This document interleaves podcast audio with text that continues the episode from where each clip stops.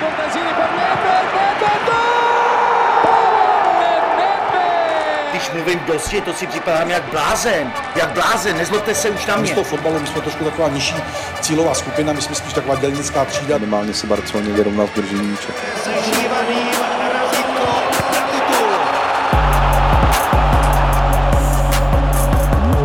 České Budějovice za sebou mají dost nevýdaný týden, hodně turbulentní týden, na který se podíváme dnes spolu s bývalým sportovním ředitelem SK Dynamo České Budějovice, panem Tomášem Sivokem. Dobrý den Tomáši. Dobrý den, zdravím vás. A taky s kolegou redaktorem deníku Sport a Sport magazínu Martinem Mlsem. Ahoj Martine. Dobrý den. Pojďme možná úplně na začátek. Pane Sivoku, proč jste se vlastně v srpnu rozhodl vzít post sportovního ředitele v Dynamu, kde jste nahradil Martina Vozábala? Co vás k tomu přesvědčilo?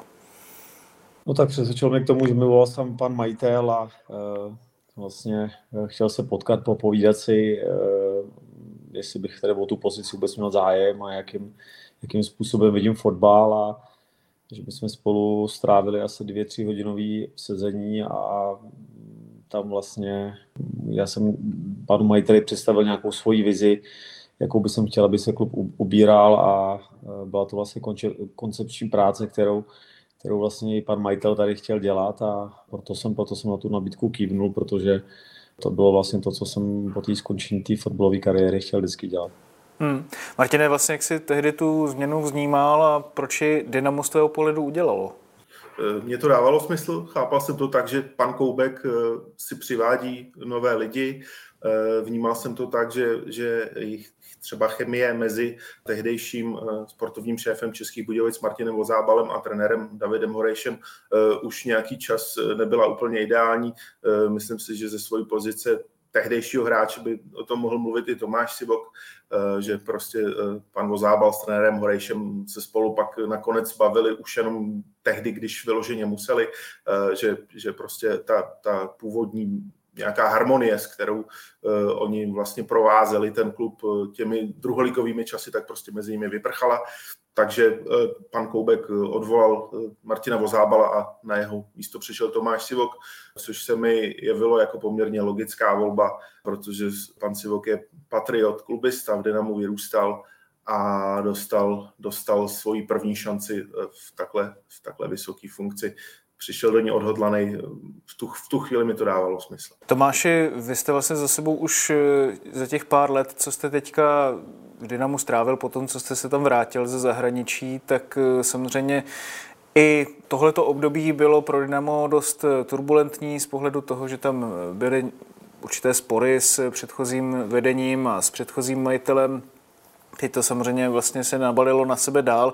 Vy jste svého času vlastně i s Jaroslavem Drobným kritizovali právě předchozí vedení Dynama, když to parafrázuji, že tam byli lidé, kteří házeli klacky pod nohy a byli rádi, když se prohraje. Byl třeba i Martin Vozábal jedním z takových těch lidí, nebo i tím hlavním, jako na který jste teď narážel? Tak ono to bylo směřování asi ne spíš na majitele, protože majitele se v klubu jako nepohybovali, ty vlastně nebyli v tom stavu, jako, hmm. jako je uh, nynější majitel, který tam prakticky skoro každý den majitelé vlastně tam, já jsem, já jsem nespomenu, že bych je tam jednou za tu dobu, co jsem tam byl, bych je na stadionu jako viděl, takže bylo to spíš myslím na ty kanceláře, který, který tam byli, hmm. tak to Jarda asi myslel, tady, to, tady ten, co jste říkal, tady ten odstavec, tak to byl asi v pořadu Tiki Taka, pokud se, pokud se nepletu. Jasně.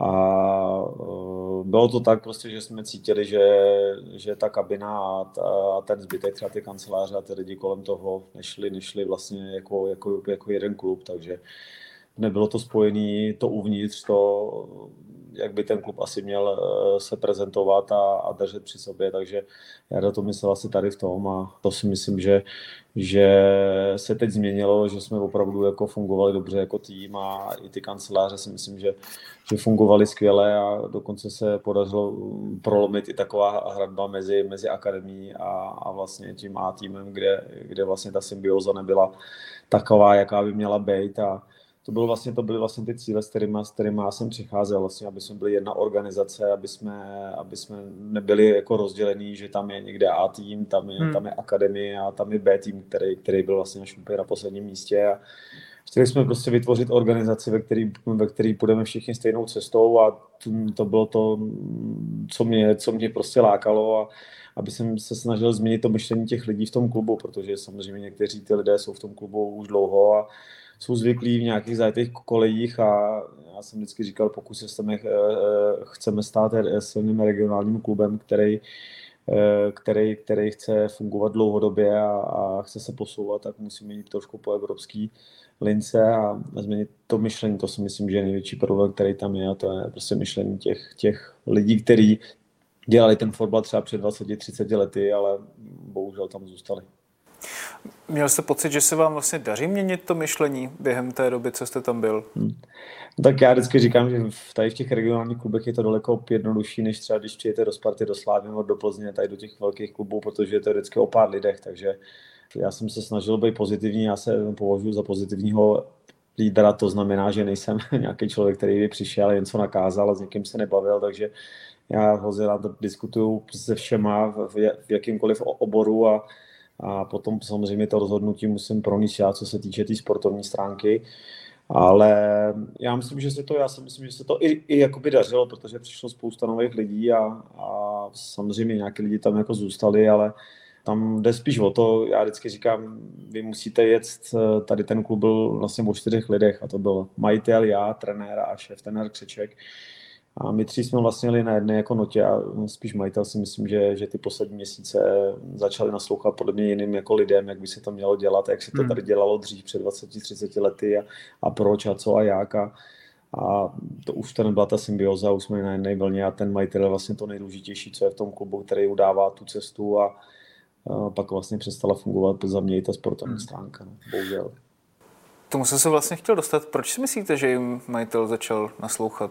Zrovna ve chvíli, kdy se vlastně Dynamu začalo dařit a zase to vypadalo, že budete mít eh, nakročeno k jako velice slušný sezóně. Já si myslím, že asi hodně tomu taky nepojila ta finanční stránka, už si, jak jsem to říkal, ta finanční stránka samozřejmě jako rozhoduje a pak eh, pokud nefunguje tak, jak by měla, nebo jako, jakou člověk asi měl představu, tak pak člověk musí dělat takový ty krátkodobý rozhodnutí a, a nejsou, to ty, nejsou to ty koncepční, takže já si myslím, že to byla, já si myslím, že to byla asi tahle stránka, že eh, se musel začít šetřit a museli si nějaké věci, my jsme si vlastně říkali, že nebudeme komulovat žádné funkce, že prostě jestli chceme tady vytvořit nejlepší akademii nebo jednu z nejlepších akademií jako v republice, tak do ní musíme investovat peníze, takže tohle všechno jako zaznělo jako na začátku a, a, a postupem času se to jako vytrácelo. No a na začátku měl jste třeba varovný signály, že to může dopadnout nakonec tak, jak to dopadlo. Mě třeba jako dost překvapil i výrok pana Koupka o tom, když teda odvolával pana Vozábala, že se mu v posledních týdnech moc nedařilo, tak to by mě úplně nepřesvědčilo o koncepční práci. Já jako chápu, že to... Co, co oni měli jako mezi sebou, ale když jsem se vlastně pak potkali s Martinem jako Vozábalem, tak, tak vlastně ten příběh byl trošku podobný v určitých věcech, takže mm, já jsem čekal, že, že vlastně skončím, abych se ještě pak jako asi ty otázky přijdou dál, ale já jsem vlastně skončil z toho důvodu, že to nějakou dobu nefungovalo, což jsme se snažili jako sportovně hlavně s Davidem a s Alešem Krečkem nějak jako držet pod pokličkou a, a nějak to prostě jako zvládnout, aby jsme to nepřenesli hlavně na ty kluky a na ty lidi v tom klubu.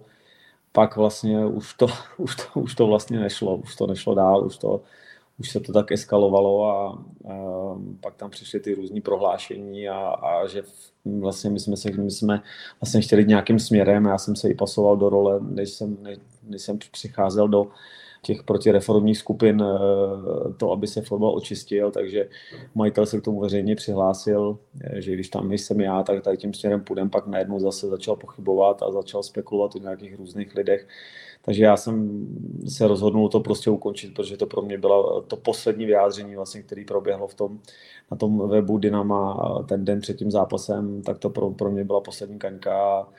Už jsem, už jsem prostě to nechtěl dál, nechtěl, nech, jako nechtěl jsem tady v té organizaci, protože to pro mě nemá smysl. Já hmm. jsem říkal, že mě fotbal baví, já dokážu kousnout spousta věcí, že všechno nepůjde tak, jak, tak, jak si člověk umane ale pro mě to, tady to jsou zásadní věci a pro mě to je morální jako hledisko, který, který bych asi nedokázal uh, jako uvnitř přijmout. Vy jste teda vlastně, protože to prohlášení Dynama bylo teprve vlastně v tom minulém týdnu před tím zápasem, takže vy jste vlastně oficiálně skončil až teď v tom minulém týdnu, jako před tím zápasem No já jsem, já jsem to majiteli oznámil, vlastně tady to prohlášení Dynama bylo uh, prohlášení. Reaguju na ten podcast, který proběh. Jo, takhle, jasně, jasně, jasně, jasně. Proběh vlastně v pátek a já jsem vlastně celou noc, dá se říct, skoro nespal, protože jsem hmm. to měl jako v hlavě, co teď, jako co budu dělat, jako jestli to všechno jako zahodíme, nebo tak jsem si chtěl s majitelem o tom ještě promluvit, takže když jsme přijeli, eh, když jsem přijel do Bolky eh, vlastně před zápasem s Hradcem, tak jsem si ve výpce pana majitele před zápasem ještě od, odchytnul a ptal jsem se ho na to, jak to vlastně je, protože že si čtyřikrát říkal, že v klubu nebude působit Emil Kristek a, a že Honza Jilek vlastně, já když jsem přicházel, tak asi po 14 dnech eh, se Honza Jilek začal bojovat taky v klubu a začal se spekulovat, že by do klubu měl vstoupit já jsem vždycky říkal, vy jste majitel a vy si učíte, kdo v tom klubu bude a kdo ne. A, ale pokud by tam měl být tenhle ten člověk, tak uh, já v tom klubu nebudu. A je to úplně jedno, jestli tam bude Sivok nebo nebude. Vy jste ten majitel, vy to platíte a vy si učujete, kdo v tom klubu bude. Takže uh, mi pan majitel říkal, že tenhle ten člověk v klubu nikdy nebude. Takže toho já jsem se držel a, a, prostě i tak jsme se prezentovali, že eh, podporujeme pana Fouska, podporujeme prostě prof, protireformní strany, který, který chtějí, aby se ten fotbal očistil a tady tím vlastně interviem pro mě to bylo tak, že eh, že to slovo jako neplatí jako ve spousta jiných, jako v té sportovní stránce. Proto jsem se s panem majitelem sešel před tím zápasem a řekl jsem mu to, že on mi řekl, že na tu jednu dobu byl sám, že mu tady ty lidi pomáhali, jenom pomáhají tak já jsem mu řekl, tak eh, prostě tak já tady v tom případě končím, protože pro mě to nemá hmm. smysl a, a oznámil, oznámil jsem mu to, řekl jsem mu přímo i, i na místě, že nechci, aby, aby probíhaly eh, přes média nějaký jako váleční pokřiky a poškozovalo to klub. A pan majitel mi na to, nebo ne, dal ruku, ale slíbil mi to, že, že dáme společný vyjádření až pondělí, takže já jsem se toho i držel, no a bohužel pan majitel neunes trošku emoce a svoje ego a vlastně v pondělí nebo ještě v sobotu večer vlastně po zápase 11 hodin někde eh, vystřelil to, to svoje prohlášení, který, hmm. který bylo úplně absurdní a pro mě jako neskutečný. Martine, právě k tomu prohlášení mám pár otázek, protože ono to nebylo jenom jedno prohlášení, bylo jich víc a byla psaná v takovým jakoby dost zvláštním duchu, i třeba s někdy občas jako takovými sematickými nebo gramatickými chybami. Víme, že třeba tiskový mluvčí Aleš Strouha právě v klubu skončil, teď ho nahradil Michal Průcha. Martine, myslíš si, že třeba tohle i bylo jako v gesci tiskového mluvčího tady tuhle tu věc eh, zastavit, eh, říct prostě majiteli, počkejte s tím třeba až do toho pondělka, nebo eh, z tvé i zkušenosti třeba z toho, jak si viděl klub zvenčí, tak by si do toho třeba pan Koubek nenechal mluvit ani od někoho jiného. Hm, bylo to, bylo to zhruba tak, jak před chvílí říkal Tomáš Sivok, Původně, původně mělo to prohlášení být vlastně někdy v pondělí, až, až eh, po tom, co se ještě měl pan Koubek eh, s Tomášem Sivokem sejít, nicméně pak vlastně eh, přišel ten, ten obrat, kdy to první prohlášení vylezlo rovnou v tu sobotu, někdy kolem těch čtvrt na dvanáct nebo, nebo půl, půl dvanácté. Takový tvrdíkovský čas trošku. A, ano, přesně tak, přesně tak kdy vlastně to, podle mých informací byla iniciativa pana Koupka udělat prostě hmm. tohleto úvodní prohlášení. Jasně, asi se to dalo stylizovat výrazně líp, nicméně pan Prucha je ve funkci nějaký tři týdny a má to, má to velice složitý. Vůbec mu tenhle ten start nezávidím a myslím si, myslím si že, že je to pro něj obrovská zkouška tohleto a, hmm, hmm. a, že, a že i on si ten i on si ten minulý týden vlastně musel, musel hodně, hodně silně prožít. Nicméně určitě se shodneme na tom, že ty prohlášení se daly stylizovat mnohem elegantněji, mnohem i češtinářsky obratněji, abych tak řekl. Hmm. A co mi, co, co mi ještě chybělo, byla nějaká, řekněme, ucelená tiskovka, kde by, kde by se všechno dalo vysvětlit pohromadě a nemuselo by se jenom prostě kuse reagovat uh, jednotlivými prohlášeními, kde se prostě reaguje už na to, co se stalo. Kdyby se udělala nějaká větší tiskovka, dalo by se na ní vysvětlit víc věcí pohromadě a celý ten problém by vlastně mohl být během pár minut jasnější. Martine, z tvého pohledu vlastně zvenčí, myslel jsi, že vlastně celá ta anabáze pana Koupka má naději na úspěch, že k sobě jako přece jenom může přitáhnout eh, důležité partnery a sponzory a že to celé bude růžové pro Dynamo? Tak růžové je možná silné slovo, ale, ale určitě jsem si myslel, že to bude fungovat nějak standardně, protože když si koupím eh, prvoligový fotbalový klub, tak bych prostě měl mít na to, abych ho mohl důstojně provozovat, abych mohl naplnit svoje cíle, abych ho v té první lize udržel, abych ho dál rozvíjel, nejenom, nejenom Ačko, ale i třeba mládež a tak dále, prostě po všech stránkách, aby ten klub šel dopředu, aby se měl pokud možno ještě líp než s těmi bývalými majiteli, takže já jsem rozhodně věřil v úspěch, eh, zvlášť když pak přišel Tomáš Sivok na, na pozici sportovního ředitele. A skutečně se to v těch prvních, řekněme, týdnech, měsících eh, vypadalo, vypadalo to, že se to vyvíjí nadějně. Tomáš Sivok, trenér Horejš a vlastně nový šéf, trenér akademie Aleš Křeček udělali koncepci mládeže, kterou chtěli dál naplňovat a a rozvíjet. A opravdu to vypadalo, že, že, že by to mohlo jít, odráželo se to i na výsledcích Ačka, které teď vlastně hraje o, o, tu, o tu vlastně elitní šestku, což, což je vlastně pak eh, v, eh, jakoby na pozadí toho, co mi vyprávěl třeba Tomáš Sivok minulý týden, co se v tom klubu děje, tak to považuji za takový prostě malý zázrak. Tomáši, kdy vlastně eh, nastal pro vás nebo podle vás nějaký zlom? Nebo z čeho i vyvěral vlastně? Proč začal mít pan majitel teda finanční problémy podle vás? No tak to nevím, jak finanční problémy, proč, proč jako začal mít, to já zase do toho takhle hluboko nevidím, ale tak asi samozřejmě počítal s tím, že se do toho klubu připojí daleko víc partnerů, daleko víc lidí, kterým musí budou se pomáhat a na to si myslím, že spolíhal a, a vlastně začalo to skalovat někdy v přelomu říjen, říjen jako listopad, no, takže Eh, tam pak byla ta věc s tím Mikem, což se tady hmm. rozebíral hodně jakoby v novinách, takže že, že má velkou výplatu a takovéhle ty věci, že se musíme zbavit, takže začaly tam být další problémy, kdy se teď týkalo vlastně trenéru do akademie, takže těch věcí jako bylo jako víc a, a potom, potom už to na sebe se spíš jako nabalovalo a už, hmm. už pak i ty porady a někdy jsme měli ty sportovní porady, tak to nebylo vůbec jako koncepční a konstruktivní a e, jaký, jakýkoliv trošičku jako zádrhel nebo cokoliv tam bylo, tak se útočilo prostě jako na hráče ani třeba přímo na toho Mika, kdy se furt točilo, že se musí vrátit a že za ty peníze nepodává jako výkonnost a takovéhle věci, takže Hmm. Už mi to přišlo až takový argumenty, už takový trošku směšný, takže myslím, že tady to období nějak, no, přelom toho října listopadu. Nevím, jestli to z toho vlastně se dá vyvodit, nebo jestli to vůbec naznačujete, ale vlastně třeba i ta celá záležitost eh, se smlouvou, tak eh, dá se to interpretovat tak, že to třeba vzniklo i právě z toho popudu pana majitele, že se prostě chtěl Mika van Birena zbavit za každou cenu, tak eh, tady prostě vznikla nějaká historka, protože on sám vlastně sebe popřel tady s tím celým a přitom si na to chtěl brát eh, grafologa a já vlastně jako nevím, jak tady tohle celé vzniklo, jak, jak to vlastně i dopadlo. Mm, úplně přesně tak jsem to vnímal já, protože tak jsem to vnímal já, že pro mě se začalo mluvit o Mikovi, že má velký plat a že musí pryč, při tom Slávě nám platila půlku platu.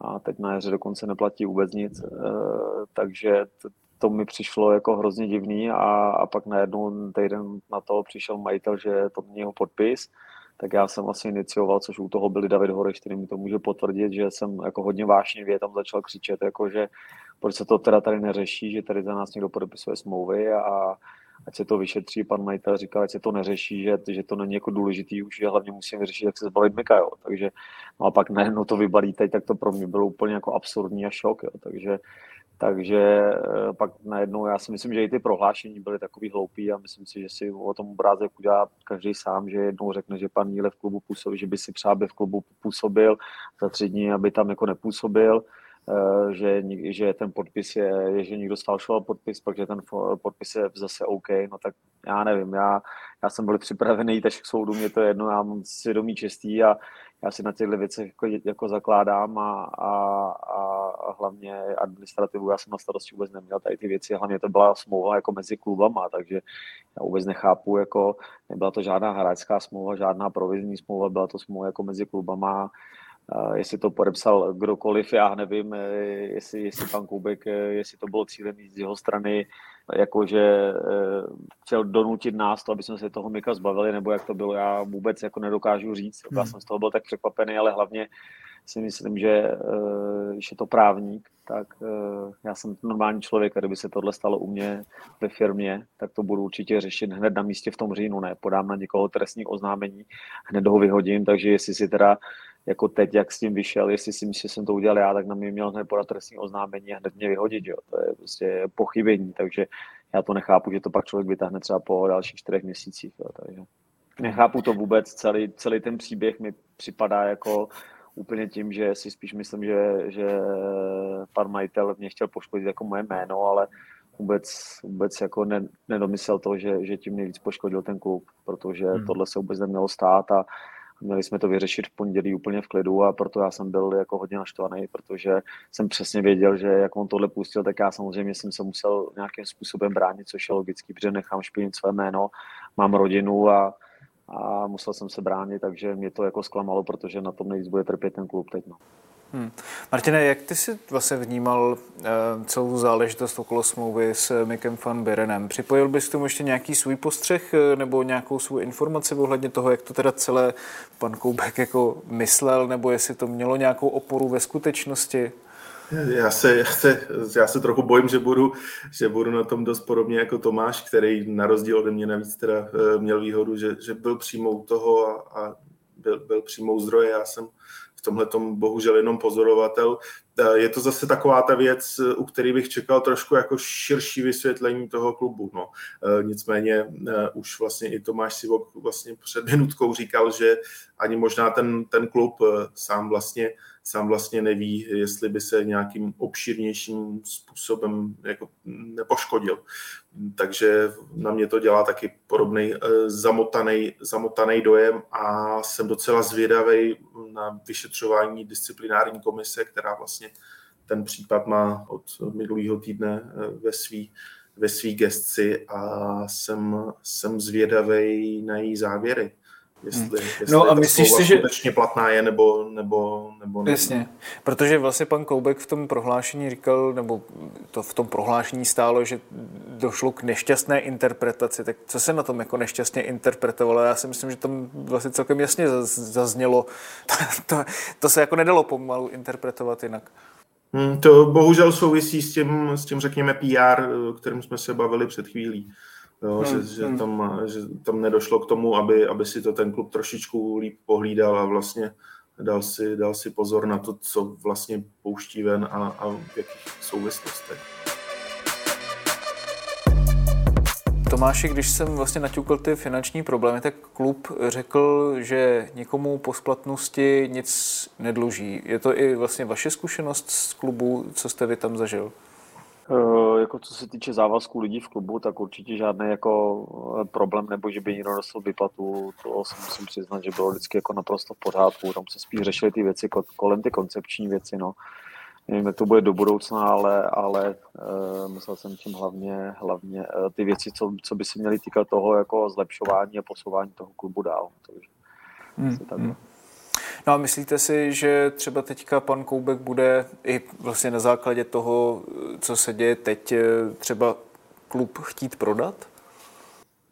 Ježíš, to nedokážu vůbec říct. To, to, to, to, to je spíš otázka jako na ně, do toho já bych se vůbec pouštět nechtěl. Mě spíš jenom si říkám, mě, mě to celý jako hrozně mrzí, protože jsem tady v tom klubu jako vyrůstal a vím, jak to tady bylo, jaký jsme tady měli zázemí, kam se to posunou za ty, za ty léta a prostě jsem teď měl takovou vnitřní jako, jako naději a sílu v tom, v tom, že to posuneme prostě o ten level vejš zase, mm. jo, že, že prostě tady opravdu uděláme ten silný regionální klub a, a kde budeme produkovat jako by mladý hráče, kde budeme prodávat hráče, kde vlastně, vlastně hlavně David s trenérem Křičkem udělali super koncepci, interní koncepci, která měla být naše know-how, jakým směrem bychom se chtěli jako udávat nejenom, udávat ten trend nejenom v tom máčku, ale i v té mládeži a, a chtěli jsme s tím uhrát nejenom výsledky, ale i v tom, i v tom produkovat ty hráče, aby jsme dokázali prodávat třeba jako hmm. teď. Takže to byl ten cíl, to byl ten cíl nejenom udělat nějaké výsledky nějakým stylem, ale opravdu, aby jsme jezdili cíleně skauti a Sparta Slávy podzemně brali nám ty nejlepší hráče a to si myslím, že, že byl jako náš cíl a, a proto mě to mrzí, protože ještě původně řeknu, my jsme do toho vlastně šli, eh, kdy nás eh, pan doktor vzal k jednomu stolu, a vlastně mě, Davida a on a dal nám pak na to ruku, že že, že prostě půjdeme tady tou cestou, dali jsme si na to ruku všichni tři a proto mě to zklamalo hrozně moc, že, že prostě po, po, po pár měsících se to zboří jako domečit karet, takže eh, Vlastně no. David tady měl být nějaký další dva, tři roky, jsme řekli, že ho nikam nepustíme a někdy by přišla Sparta Slavy, no kdokoliv jiný a že prostě tady chceme udělat kus práce mi tady to, to, my jsme měli vlastně dva horizonty, to byl horizont Ačka, kde měl být dva až tři roky postavit opravdu silný konkurenceschopný, konkurenceschopný tým, který bude schopný porážet třeba Spartu i Slávy a, a prodávat v tom, jak jsme říkali, furt v tom prodávat ty hráči a potom eh, ten, ten projekt eh, té akademie, kdy měl být ten horizont 4 až 5 let, hmm. kde, kde vlastně by měly vzít ty první výsledky eh, té naší koncepce. Jak vlastně nějakým způsobem jste i tvořili tu koncepci a co mělo být eh, v jejím právě know-how a jejím jádrem? Protože vím, že vlastně i Jakub Dobijáš v našem eh, dalším pořadu Mondial říkal, že jste vlastně na té koncepci pracovali i s, se společností Eleven Hacks. Co jste tam chtěli udělat jiného, než mají jinde v Čechách nebo v Česku? Tak hlavně já bych chtěl říct, že Element Hack tady působí už asi jako rok a půl, je to, je to, je to skvělý, mně se, mně se tady ta práce líbí, protože si myslím, že ten fotbal se prostě tím směrem už posouvá, že už dneska ty různé data, analýzy těch zápasů a soupeřů a samotných hráčů se posouvá. Já vždycky říkám, že za chvilku bude fotbal jako americký fotbal, kde budete mít tři trenéry na obranu, na zálohu, na útok, na taktiku a, a spousta, těch, spousta těch věcí, takže Eleven Hack vlastně nejenom, že nám eh, pomáhal skoutovat i nějaký hráče, ale eh, analyzoval s trenérama po každém zápase, každý zápas analyzuje soupeře, dojížděl vlastně i k nám jako nakup, nebo furt ještě dojíždí, kde je, probírá individuálně s hráčem a různé věci, které by na sobě měly jako zlepšovat a, a které jsou ty principy té naší hry. A z toho, vlastně, z toho všeho vlastně vycházela i ta koncepce toho klubu, kde jsme vlastně při, převáděli Aleše Křečka, který má vlastně hodně podobný styl, když člověk, jestli, jestli znáte oba dva dobře ty trenéry, třeba Davida, jo, ale třeba i Aleše, tak má hodně podobný styl jako David a, a, to, byl, a to byl ten důvod, proč, proč my po těch sezeních s tím Davidem jsme si vybrali toho Aleše Křečka k sobě, protože ten fotbal vidí hodně podobně a my jsme tady ten styl, co vlastně vychází eh, od Ačka, tak jsme chtěli přinést do té mládeže.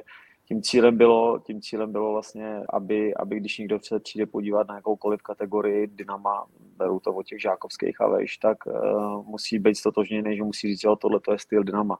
Takže určitě moderní trendy, bylo to určitě, protože David Horejš a Aleš Křeček se netají tím, že, že jejich velkými vzory jsou Nagelsmann, je Klopp a Guardiola, takže my jsme chtěli hrát i jako pohledný fotbal, měli jsme to vždycky rozdělit na tři třetiny. V každé třetině e, máte určitý herní návyky, Není pro nás důležitý, jakým systémem hrajeme, jestli to je 3-4-3 nebo 4-4-2, ale prostě Byly tam ty věci, které máme, ta koncepce vlastně z 90% hotová, je to vlastně jenom interní koncepce, nevím, co se s ní teď bude dít. Máme ji vlastně my čtyři, mají jako majitel, mají Aleš Křiček, já a David, takže uvidíme, jestli v tom tady kluci budou pokračovat dál, protože už nějaký vlastně Aleš Křiček dělal tady pro studování těch trenérů nějaký tři týdny, vlastně dělal každý den nějaký meetingy, eh, jakým způsobem by se měl trénovat a jaký jsou ty principy, takže Mm-hmm. Proto mě to mrzí, protože si myslím, že jsme do toho potřebovali už jenom teďka dosazovat postupně nějak ty lidi a už by to, už by to, už by si myslím, že už by to jelo a pak by se to jenom samozřejmě trošičku upravovalo, co funguje, co nefunguje, co by bylo ještě lepší zlepšit, ale taková ta kostra nebo nějakých 80-90% eh, to bylo už hotové, takže i proto mi toho hrozně moc líto, protože tady tím se to spláchlo všechno a vůbec nevím, kam to, kam to teď, jakým směrem to vůbec teď půjde. No. Hmm. Jak to vlastně eh, bylo třeba i uspůsobeno na Dynamo, právě tady tahle koncepce, jako třeba jinak, než by byla uspůsobená, dejme tomu, na Spartu nebo na nějaký zahraniční klub, eh, dejme tomu, protože vlastně Jakub Dobijáš říkal, že vlastně nějakým způsobem jste tam měli řešený pressing třeba jinak, než eh, kdyby to byl pressing Slávě i u těch mládežnických týmů.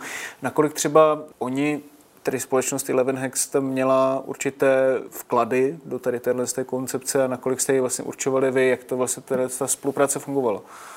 Vklady měla určitě velký, protože my jsme vlastně vycházeli z toho herního stylu, který, který má David Horejš a oni vlastně do toho dávali ty prvky, které jsou z těch velkých týmů a my jsme vlastně to chtěli nějak jako propojit ty myšlenky jako mm. nás všech třech, hlavně Davida. A, a, a vy jste to vlastně koordinoval, když to Já jako jsem to koordinoval, přesně tak. Oni mají jako licence, takže já nejsem žádný člověk, který má vystudovanou nějakou licenci, takže oni, uh, oni určovali vlastně ten, ten styl toho, jakým se to bude ubírat, ten směr a, a vlastně Eleven Hacks sbírá všechny ty data všech těch velkých klubů a, a vlastně i našich a, a, ty, a ty principy a snažili jsme se to nějakým způsobem propojit, takže já nevím, jakou mají, jakou mají strategii nebo koncepci ve Spartě nebo v Olomouci, eh, ale určitě si myslím, že že eh, to bylo jiný, nebo my jsme tomu věřili, že to prostě bude jiný a samozřejmě, jsme, samozřejmě víme, nebo jsme věděli, že to bude nějakou dobu trvat a myslím si, že tady v Čechách je vždycky ten největší problém eh, ta trpělivost. No.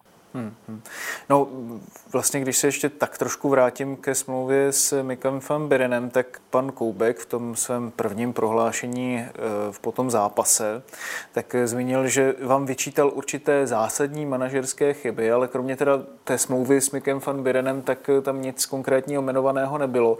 Bavili jste se o tom nějakým způsobem s ním, kde třeba i vy jste cítil třeba ještě nějaké rezervy nebo, nebo něco takového, nebo nic vám takového neříkal? No tak manažerský chyby určitě vytýkat může, protože já to dělám tedy 6, 6, 6 měsíců, takže já jsem určitě, jako neříkám, že jsem perfektní, určitě na spoustu těch věcí e, musí člověk pracovat a pracuje celý život, protože já říkám ty lidi, kteří říkají, že jsou chytrý, tak chytrý nejsou a ty, co, ty, co se vzdělávají celý život, tak pak třeba možná na tom konci chytrý jsou, nebo chytřejší trošku, takže Uh, nevím, já si myslím, že to bylo trošku takový jako uh, obrany jako mechanismus, trošku ego, že, že vlastně člověk, že se, co jsem si dovolil vůbec jako skončit, jako, že co jsem si to vůbec jako by hmm. dovolil a, a proto si myslím, že tam, že tam přišla takováhle reakce a vlastně, když už končil i Martin Vozábal, nevím, jaká tam byla jejich historie, nebo do toho by se vůbec nechtěl pouštět, ale vlastně když jsem si teď ještě četl ty rozhovory trošku zpětně, tak to bylo trošku podobné.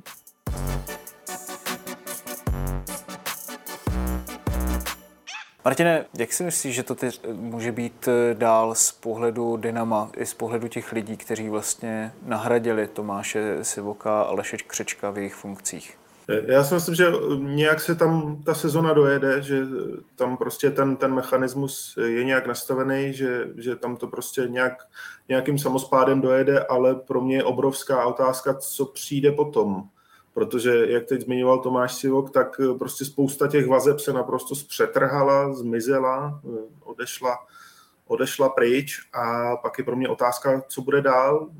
Jistý je, že eh, ta pověst klubu teď trošku utrpěla, klub se může stát méně atraktivním pro hráče, což, což teď, teď bylo naprosto naopak, že vlastně jednak, jednak práce trenéra Horejše, potažmo teď vlastně i třeba jméno Tomáše Sivoka ty hráče do, do klubu lákala, že prostě Dynamo pro ně bylo nějaká atraktivní adresa i třeba pro hráči, kteří tam chodili na hostování z těch uh, klubů stop trojky.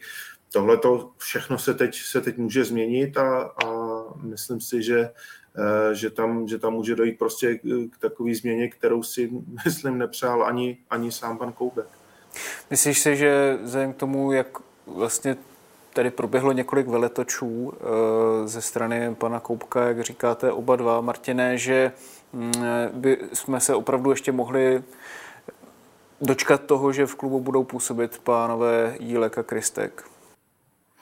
Tak eh, co, co vím, tak eh, pan Kristek už, už tam snad má kancelář na Dynamu, možná možná, možná eh, to Tomáš si potvrdí. Panílek, eh, Panílek eh, v minulém týdnu vydal prohlášení, v kterým říkal, že rozhodně v Dynamu působit nebude, což řekněme, že třeba na nějaké oficiální bázi to tak jako být může, že, že, že tam nebude figurovat, ale zmiňoval, zmiňoval, že když mu třeba pan Koubek zavol, zavolá pro nějakou radu nebo, nebo konzultaci, takže že rozhodně že rozhodně proti jako nebude, že, že, že mu rád pomůže, což, což eh, je asi celkem, celkem jako pro pana Koupka logické, protože, protože pan, pan Jílek má spoustu kontaktů, působil, působí v tom fotbale dlouho, byl uh, dlouholetým šéfem svazu v Jižních Čechách a pro pana Koupka tohle to může být uh, důležitá pomoc.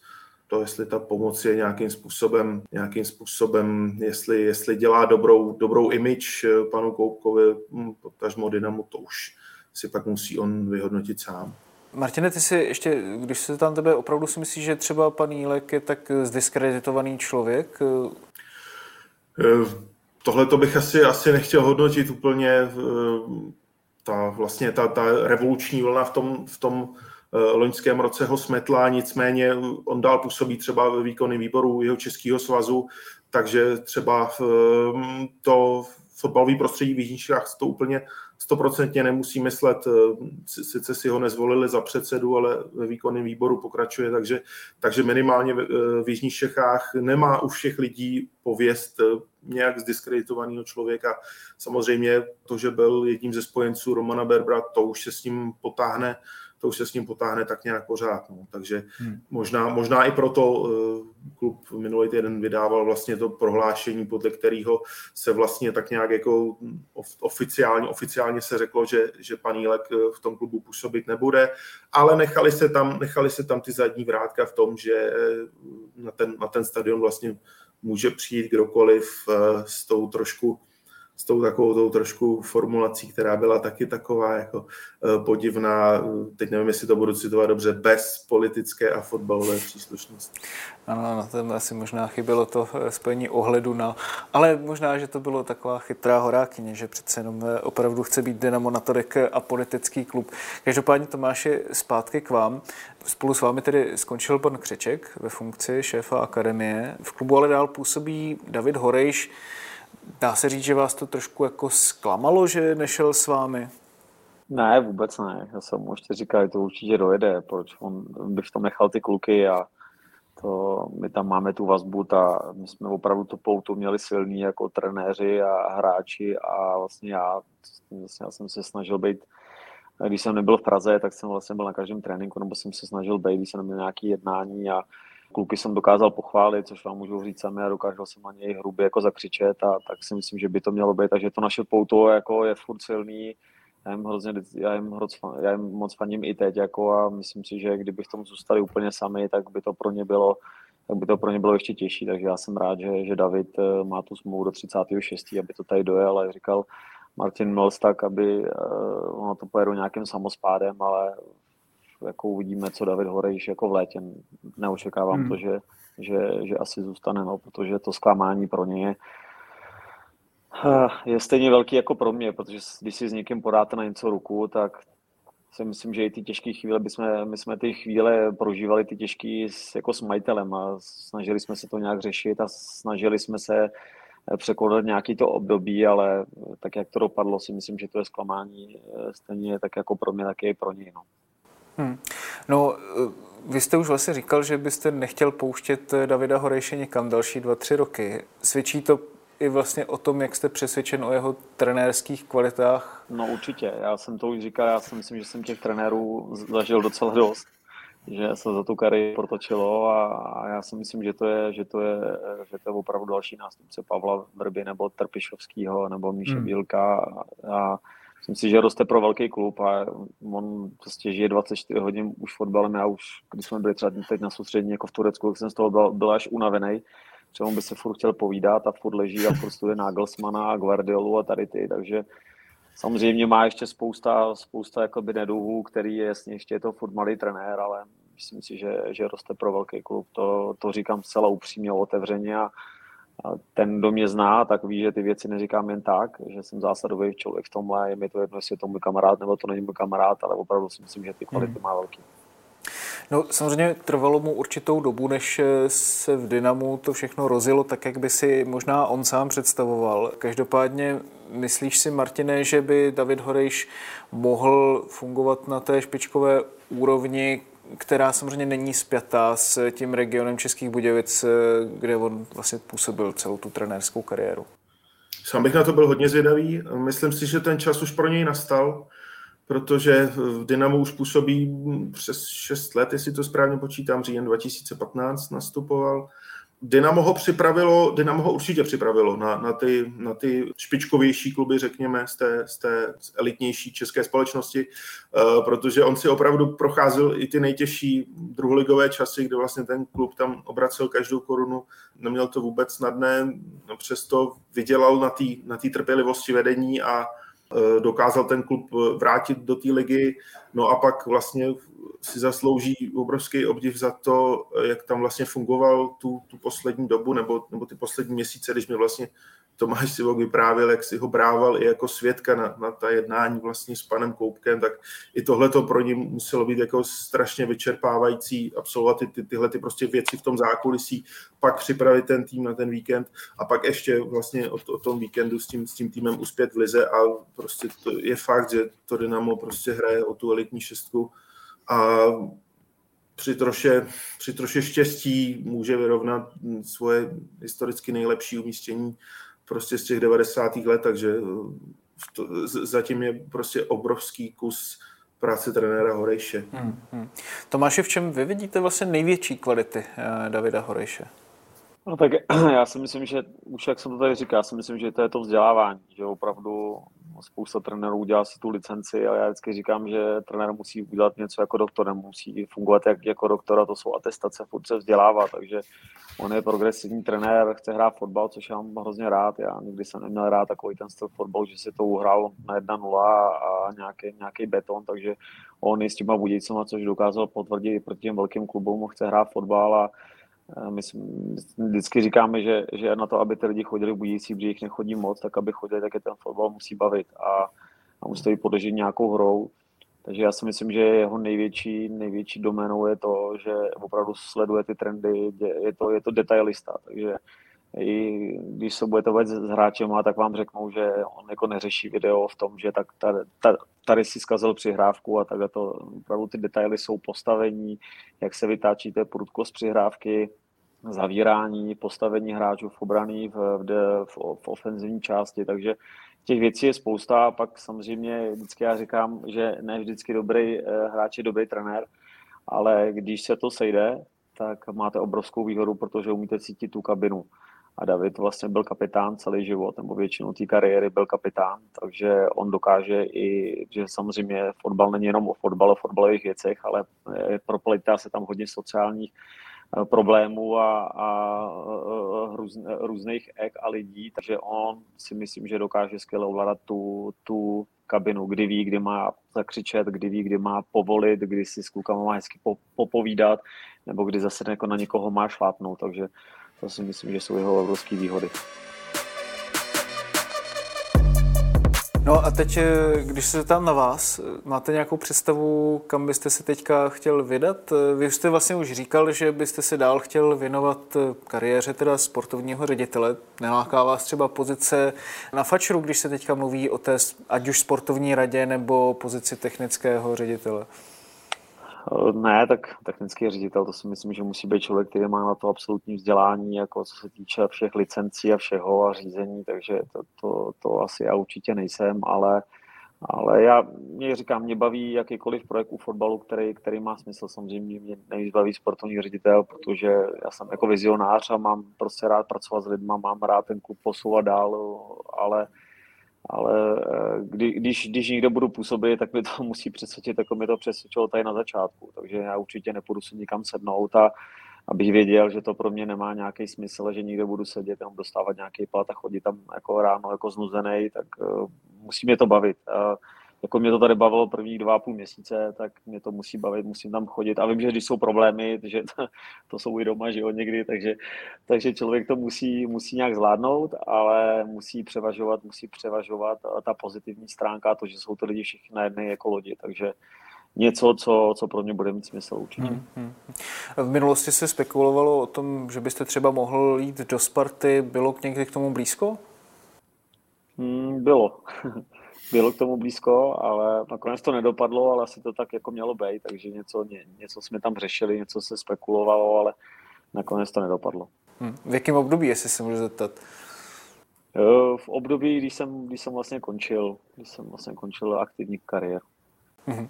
A jestli se můžu zeptat ještě, co vlastně nakonec převáželo v to, že jste tam eh, nějakým způsobem tedy nebyl, nebo že jste se rozhodl vlastně nakonec jít ještě i do Dynama s nějakým časovým odstupem?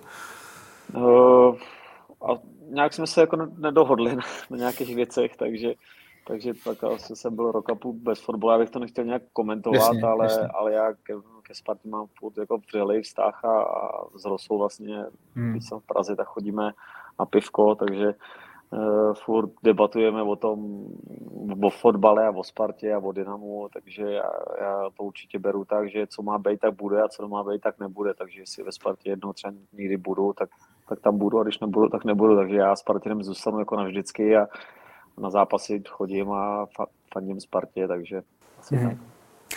Vy jste eh, vlastně vstoupil do těch funkcionářských vod eh, těsně po té, řekněme, černové revoluci na Fačru. Vnímal jste potom, že ten fotbal je čistší, nebo že vnímal jste, že nejste vlastně nějakým svým jako úvozovkách políbený tím, čím jsou vlastně ostřílení už i ti předchozí generace funkcionářů. Tak samozřejmě to je jiný. Oni pracovali v té době, když to ještě všechno bylo, když to ještě všechno jelo, takže já jsem přišel už do toho prostředí, kde já teda musím říct sám jako za sebe, když jsem byl jako hráč, tak, eh, tak, jsem, tak jsem to a, a byl jsem z toho jako frustrovaný. A teď musím říct, že se, když, už, když, jsem, když už jsem byl v té pozici té manažerské, tak eh, si nespomínám snad jako na zápas, Eh, kde bych, někde se mi kolikrát stalo, že jsem mě neviděl, jaký jako rozhodčí píská, jo. takže to byl pro mě signál toho, že samozřejmě jsou to jako mladí kluci, kteří dělají spoustu chyb, ale ty chyby dělají na obě dvě strany. Ale nebylo to, nebylo to tendenční řízení, který, který mě jako hráči a jako funkcionáři by asi, asi vadilo úplně nejvíc, že nikam jako jedete a víte, že, že tam z 80% jako nemůžete vyhrát. Takže dneska ty rozhodčí, ty mladí kluci, jak to říkali i Radek Příhoda, jejich, jejich samozřejmě moc, nemají zkušenosti, dělají chyby, ale já furt říkám hráče fotbalu respektovat, tolerovat chyby, protože jako hráč, když začínáte, taky děláte taky, ale když pak někdo řekne na tom neskušený rozhodčí, no ale zkušený a řídí zápas tendenčně, tak to je pro mě jako nepřípustné. Hmm. A máte pocit, že se třeba i vlastně s vašimi funkcionářskými kolegy začal trošku víc řešit fotbal místo těch rozočích, protože ono jako dost eh, funkce těch funkcionářů v minulosti právě byla řešit rozočí. Jo, tak určitě já si to pamatuju ještě jako hrát, že ve středu první, co bylo, tak se každý díval, kdo to píská.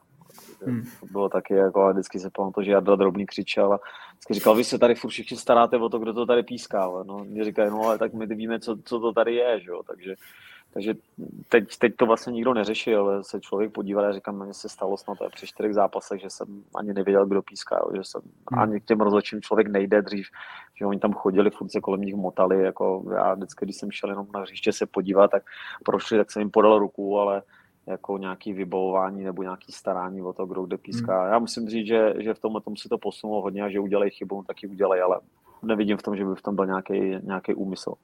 Hmm. No a kdybyste měl pálit trošku jako do svých vod, tak máte pocit, že jsou čistší i lidi, kteří pracují na vašich jako ekvivalentních pozicích v jiných klubech teďka? Ježíš Maria, to já vůbec nedokážu hodnotit. Já zase úplně všechny neznám, tak eh, já jsem jako, že já znám ty kluky, já znám Grigeru, já znám uh, Vachyho, Rosu a Bílčuse a tady ty lidi. Já když jsem se s ním jako setkal, tak já se primárně bavím jenom o, o fotbale, takže o tom, co tady bylo a, a nebo nebylo, to já tady nechci nikoho hodnotit, hmm. abych, že jsem tady nový, že tady budu to rozdávat nějaký rozumy, to, to, to, to vůbec ne. A, a já jsem rád, že jsou tam tady ty kluci mladí taky, že, že prostě ten fotbal chtějí dělat správně, chtějí ho dělat dobře a, a co, co bylo, já doufám, že se to už nikdy nevrátí, takovýhle systém, který tady fungoval a který poškozoval celý fotbal a, a prostě zase nejsem optimista to, že vím, že to je úplně všechno růžový a čistý, ale věřme tomu, že když společně budeme na tom pracovat, tak že ten fotbal vlastně se hmm. bude ubírat správným směrem. A úplně právě poslední otázka k tomu, o čem jste mluvil teď. Samozřejmě Fatscher má nové vedení od června. Vy jako velice, řekl bych, viditelný protagonista v evoluce, tak jste už vlastně říkal, že to pro vás byla i poslední kapka jako teďka v tom klubu, takže to pro vás jako opravdu důležitý je. Máte pocit, že se ty změny dějou dostatečně rychle, nebo že se dějí vlastně změny takové, jaké byste si přál i ne, v tom celém českém fotbale? Tak já si myslím, že se ty změny určitě dějou, ale samozřejmě já jsem takový ortodoxnější, takže bych ty změny udělal samozřejmě rychlejší, ale samozřejmě vím, že všechno má svůj čas a já 100% věřím panu Fouskovi a lidem kolem, že, že opravdu ty kroky, které dělají, tak mají promyšlený a, a já prostě, jak říkám, už jsem tady říkal v té předchozí otázce, já pevně věřím, že, že se prostě ty časy už nevrátí, protože já fotbal mám hrozně moc rád, mám syna, který fotbal dělá taky a opravdu bych nechtěl, aby, aby v tom naši děti vyrůstali nebo byli v tom, v čem jsme byli my. Říká nakonec dnešního dloubáku jeho dnešní host Tomáš Sivok. Tomáš, já vám moc krát děkuji, že jste byl hostem dnešního dloubáku a přeju vám do budoucna všechno taky, nejlepší. Taky moc děkuji. Děkuji i vám, děkuji moc krát. Děkuji moc krát taky Martinovi. Měj se hezky, Martine. Ty taky, Martine. No a samozřejmě to samé přeji i našim divákům a posluchačům Dloupáků. Vězte, že už příští týden si poslechnete a podíváte se na další díl, kde se budeme bavit i o Žižkově. Mějte se hezky.